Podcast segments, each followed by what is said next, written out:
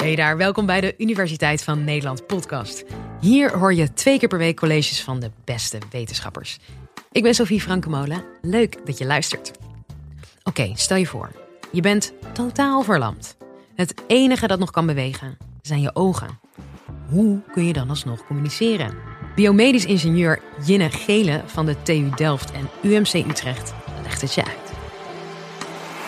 Live vanuit Club Air is dit de Universiteit van Nederland. Stel je voor dat je op een dag helemaal verlamd raakt. Dat je dus niet meer kan bewegen, maar ook niet meer kan praten. Je wil wat te drinken, maar je kan het niet meer zelf pakken. Je kan ook niet aan iemand vragen om het voor je te pakken. Nou, dat noemen we het locked-in syndroom. Of kortweg LIS. En een beroemd persoon die ook te maken had met LIS is Stephen Hawking. Zijn lichaam werkte niet meer mee, maar hij schreef nog steeds geniale boeken over de natuurkunde. En dat komt omdat mensen met LIS nog precies zo denken en nog alles zo voelen zoals jij en ik. Alleen zij kunnen er niet meer op reageren. Zij zitten letterlijk opgesloten in hun eigen lichaam. Nou, iemand die dit ook overkwam is Hanneke. Hanneke kreeg in 2008 de diagnose ALS. En ALS is een ziekte waarbij je spieren één voor één steeds dunner worden en minder krachtig, totdat je uiteindelijk helemaal verlamd raakt. En in Nederland leven zo'n ongeveer 100 mensen ook dagelijks met LIS. En de oorzaak kan dan zijn ALS, zoals dat bij Hanneke het geval was. Maar het kan ook acuut optreden door bijvoorbeeld een herseninfarct. Hanneke is het boegbeeld van deze patiënten met LIS in Nederland. En dat komt omdat zij als eerste in deze wereld een elektrode heeft gekregen onder de schedel, dus echt direct bovenop de hersenen. En zo heeft zij een nieuwe manier van communiceren gekregen. Nou, ik ben biomedisch ingenieur en met behulp van technologie proberen wij deze mensen een efficiëntere manier van communiceren te geven. En bij Hanneke ziet dat er op dit moment zo uit. Ze heeft een computer en precies zoals wij ook op onze smart TV af en toe proberen om een filmpje op YouTube bijvoorbeeld aan te zetten, zo ook moet zij met alle letters van het alfabet selecteren welke letters zij samen een woord wil maken. Dus de computer gaat over de letters heen en wanneer Hanneke die letter in haar hoofd had, kan zij wat we noemen een hersenklik maken. Zij kan met haar hersenen bepalen dat de computer die letter moet selecteren. Nou, dat is natuurlijk super bijzonder dat wij dit überhaupt kunnen en dat, dat zij hiermee kan communiceren met een computer. Maar het is nog steeds wel heel erg langzaam en het is voor haar ook heel intensief om het te gebruiken. Dus dit kan nog wel beter. En ik denk dat het beter kan door gebarentaal te gebruiken. Dat klinkt heel tegenstrijdig, want ik heb net uitgelegd dat ze helemaal verlamd is. Dus dan kan ze ook geen gebaren maken. Maar haar lichaam is ziek, maar de hersenen zijn nog wel gezond. Dus wanneer zij nadenkt over een gebaar of een beweging, dan zien wij in die hersenen nog precies dezelfde activiteit als bij een gezond persoon. En dat hebben we nodig. We hebben die hersenactiviteit nodig. Wat ik dus uiteindelijk wil gaan doen, is de hersenactiviteit, die hoort bij die gebaren, gebruiken om een soort vertaalmachine te maken. Dat de computer ziet welke hersenactiviteit er is, dat vertaalt naar een gebaar en daarbij hoort dan ook een letter. Nou, en dat doe ik met behulp van het Amerikaanse gebarenalfabet. En het Amerikaanse gebarenalfabet heeft elke letter heeft zijn eigen gebaar. Waarom kijken we eigenlijk naar de handen? Nou, dat kan je zien als je kijkt naar hoe de hersenen in elkaar zitten. In de hersenen zitten twee grote stroken naast elkaar: de motorische cortex en de sensorische cortex. En op deze twee stroken heeft elk lichaamsdeel heeft zijn eigen gebiedje. En die gebiedjes zijn niet helemaal eerlijk verdeeld. Zo kan je meteen al zien dat voor de hand wel relatief een heel groot gebied beschikbaar is. En dat is eigenlijk ook best logisch. Want als je nadenkt over hoe makkelijk wij onze vingers kunnen aansturen en hoe lastig dat gaat voor onze tenen, ja, dan is het logisch dat we daar in de hersenen ook een groot gebied voor hebben. Nou, niet alleen hebben we dus een groot gebied om het aan te sturen, maar ook voor onze wetenschappers is het makkelijker om te meten vanaf een gebied wat heel groot is. Want we willen dus het verschil gaan zien tussen die gebaren. En als je dan een heel groot gebied hebt waar je dat verschil op gaat zoeken, is dat natuurlijk ook makkelijker. En daarom werken we met handgebaren. En als je dan nog verder inzoomt en je kijkt naar die cortex, dan heeft niet elk lichaamsdeel, maar ook zelfs elke vinger heeft zijn eigen gebiedje op de hersenen. En die gebiedjes zijn natuurlijk heel erg klein, die liggen super dicht bij elkaar. En voor een groot deel overlappen die zelfs. Als je dus een heel moeilijk handgebaar gaat zitten maken, waar alle vingers tegelijkertijd bewegen, dan is het heel lastig dat je ook die hersenactiviteit nog uit elkaar moet gaan halen. Want ook al die gebiedjes zijn tegelijkertijd actief. Daarom zetten we eerst nog even een stapje terug. We maken het nog even wat simpeler. We kijken niet naar alles tegelijk. We kijken eerst naar één vingerbeweging tegelijkertijd. En als we dan helemaal snappen hoe die ene vingerbeweging aangestuurd kan worden, kunnen we altijd later weer het moeilijker gaan maken. Nou, en hoe doen we dat nou? Hoe bestuderen we hoe een vinger aangestuurd wordt? Nou, dat vergelijk ik altijd een beetje met het krijgen van een cadeautje.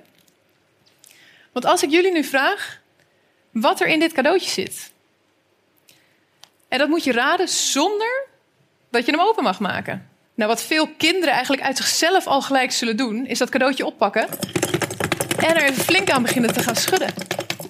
Want misschien als je aan dit cadeautje schudt, dat er wel wat geluid uitkomt. En dat we dus eigenlijk al een hint krijgen over wat er in dit cadeautje zit. Nog voordat we hem überhaupt opengemaakt hebben. En dat is precies dezelfde truc die ik ook ga toepassen. Want als ingenieur kijk ik naar de wereld om me heen en proberen we die te beschrijven en te onderzoeken aan de hand van allemaal verschillende systemen. En een systeem kan iets heel groot zijn of, iets heel kleins juist. En een systeem kan ook je eigen lichaam zijn.